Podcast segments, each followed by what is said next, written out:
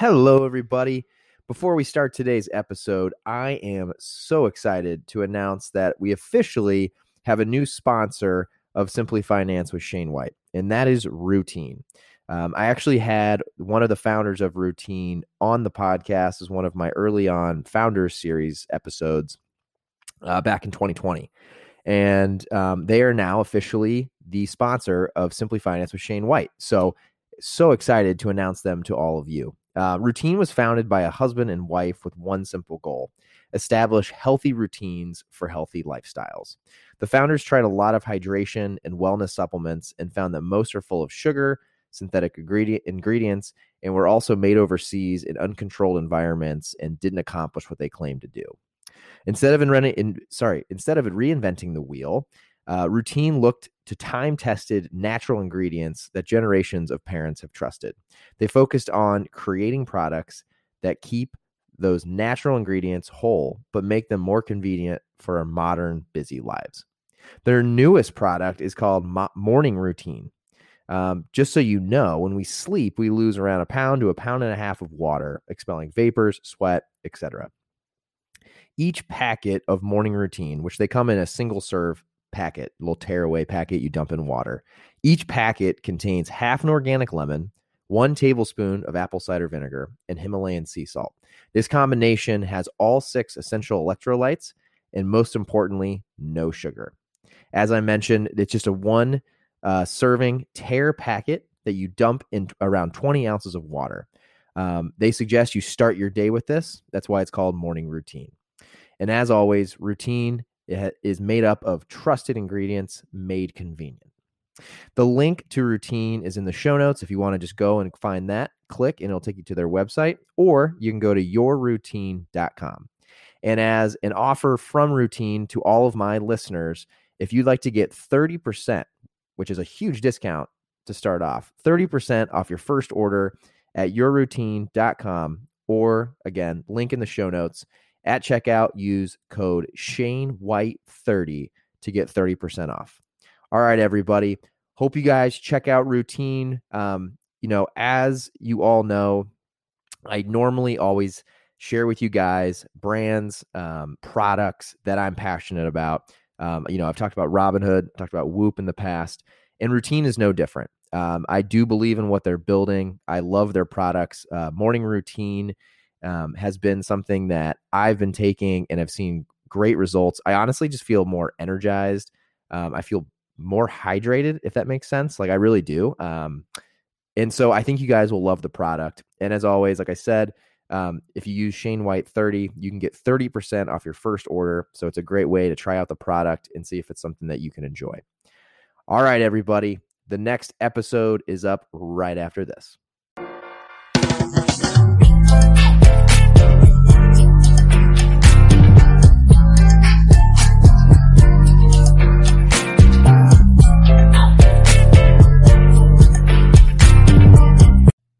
Hello, everybody. Welcome to another episode of Simply Finance with Shane White. Today is going to be a fun one. They're all fun, but today's going to be a little bit of a rant. So again, as I always remind everybody, if you're into hearing a little bit of me just talking about investing, today is one of those episodes where it's just me. And if you are not, that is totally fine. I am always transparent and open and honest with all you guys. So if you want to go back and listen to one of my recent interviews, those are available. And I've had some fantastic guests recently. So definitely check those out. Today is an episode that I hope for many of you who are listeners to the podcast, it's just a little bit of a reminder. And nothing groundbreaking here, but really just an opportunity to kind of refresh your memory on some of the old school podcast episodes I used to do. And honestly, over the last couple of months, just with the trends of the overall stock market, I've gotten lots of people reaching out and honestly just seeing a lot of people that I respect, in the market, things that are being put out on the internet. I always like to kind of you know, I'm not a big scroller when it comes to social media, but when I do, I love to get on, you know, even Twitter, which can be a dumpster fire, and just see what people are talking about as far as, you know, what's going on with the market. And today's episode is rightly named, I don't know what the exact title is going to be, but essentially it's all about a reminder of what to do, or how more likely for most of you, it's going to be how to get in a better mental state when the markets are red. So I'll take a step back. As all of you have probably heard me say, you know, plenty of times, they're really, in my eyes, this is just my opinion, there are two main types of investors. The first one is really a trader, and that's someone who is in the weeds of the market day in and day out, and they're buying and selling stocks constantly. And most of the time, unless you're a very analytical type of person who has access, and most of the time you have to pay for access to high-level software for trading. And many people do that without having that, you know, higher level of software. They just use free tools on the internet, which is totally fine too. Plenty of people make tons of money doing so. Those people are traders. They're trying to take advantage of the highs, buy the dip, as you've probably heard. And, you know, they're not worried about holding on to a stock long term. They're actually most of the time hoping to hold on to the stock for a short term, make a slight profit, sell it, use that money to buy the next one. And it's kind of this, and that's what, you know, the term day trading comes from, is, you know, folks getting in, buying and selling the same stock usually at some point during the same day. So that is, in theory, like the first kind of investor that I like to talk about, or, you know, a trader. The second type, in my point of view, is those trying to build wealth, or portfolio builders, I'll call them. These are people who, instead of being in the micro or looking at the daily, you know, or couple day or weekly trends of individual stocks, they're actually doing the next step. They're doing the due diligence that goes into investing in companies long term. And what do I mean by due diligence? Most people, and this is definitely a generalization, but just from, you know, generally talking to lots of friends, family, people online that do investing, a vast majority of people primarily focus on some of the, you know, maybe the major, you know, market or key stats that you can see on, you know, CNBC or Robinhood or Yahoo Finance. But more likely than not, people are focused on the past. And when I mean past, I mean looking at the trends that you're seeing on the charts, right? So you're seeing, you know, basically just stock prices. That's what most traders are focused on. Someone who is focused on long-term wealth, though, to be honest with you, the charts and the main stats you see right away on every stock ticker's platform, or every platform that a stock ticker's on, whichever one you use, generally that's pretty irrelevant. You know, there's obviously a use for it, but it's just looking at the past. It's not looking at the future. And for someone building true wealth building portfolios, you don't really give a shit, to be honest. Like today, right now, I have the S&P 500 up on my computer. It's at $3,906. I can see, you know, as far back as I want to go. That's great from just a very macro perspective. Is it up? Is it down? You know, if you want to get into the key things, that's the way you can obviously look at it, but it does nothing to tell you the future. So with people who are looking to build portfolios for wealth building, some of the key things that people are going to look at is more of the financial statements, right? So an income statement, how is the company profiting or losing money? The balance sheet, how much does a company have in assets versus liabilities? And then sometimes even a cash flow statement. So to kind of understand the cash inflows and the cash outflows of a business. I've talked about it on here before, but even starting to understand the leadership team of a company can say a lot about a company. Probably the one that stands out the most is Tesla, right? I mean, how often is Elon Musk in the news, and whether it's positive or if it's negative, it does impact the stock price. So starting to understand who is sitting at the table and making decisions from a leadership perspective. Those are important things. There's lots of things that go into, and I've done podcasts on them in the past. If you want to go back and understand, you know, financial statements or some of the key stats that I look at, I have done podcasts on that topic or those topics. So those are the two different types of investors in my mind, just to kind of circle back to that. Now, the whole point of today's episode, which is what to remember on the red days. So if you're a trader, if you're that first type of investor, of course, if you're buying into the market and everything's bleeding all day and you're only buying long positions, or you're, you know, you're just buying pure shares of the stock in the hopes that it goes up, obviously on those days, there's not a lot of money to be made and a lot of people lose money. And if you're someone who doesn't want to sell at a loss, you can get money tied up in stocks that are down, and you might close the day being way down.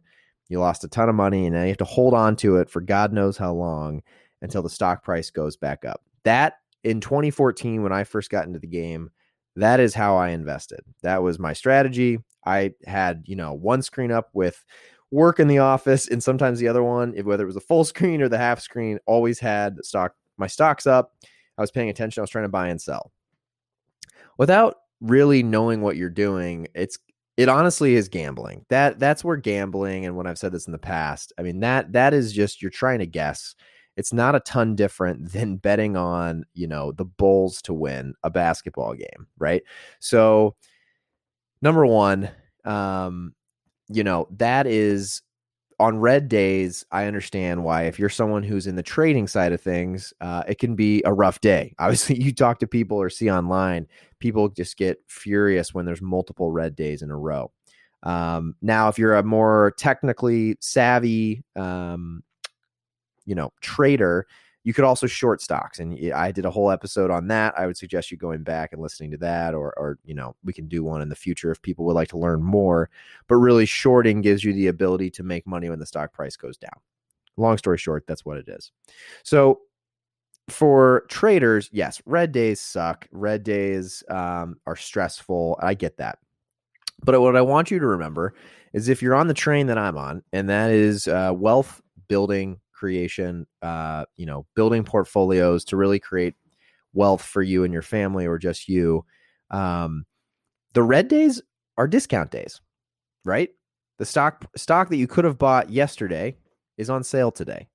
That's what a red day is, because, to be honest with you, if you decide to buy on the dip today and hold on to it and just keep buying shares every 2 weeks when you get paid, or however that works for you and the way you have income, over time, it's more important to be in the market and continuing to build your portfolio than it is to time the dips. Those won't matter. I was actually talking to someone earlier this week, and it reminded me of, and I think I've actually talked about it on here before, my biggest stock failure ever on a day trade was GoPro's IPO. And, you know, it's one of those stories that I always hold on to. But the funny thing about it is, it was because I was worried about trading, and I was worried about making money in the short term. But if I would have just bought it and sat on it, I would have had more. I would have eventually come out ahead. And it's funny to think back to 2014, right? It's been, you know, almost 7 years since I really got into investing. It is funny to think back to, you know, the days where the market was bleeding red. There were all these crazy news stories. You're refreshing CNBC or Yahoo Finance to see what's going on. And it's stressful because you're down and it's red.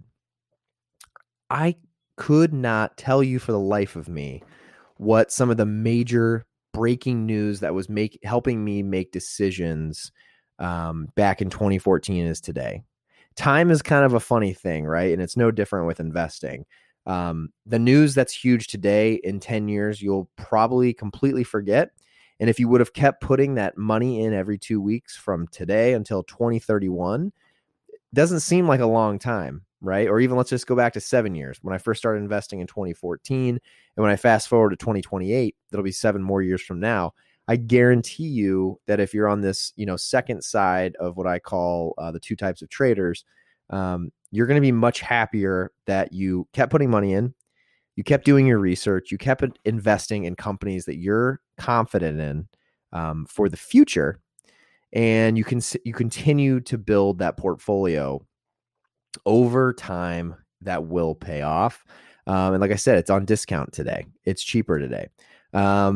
I had a guest, Matt Fraser, on here that he said it really honestly one of the best ways I've ever heard it said. And that was even when the market's red or you look at your portfolio and you're down on a specific stock, you really haven't lost any money unless you sell it.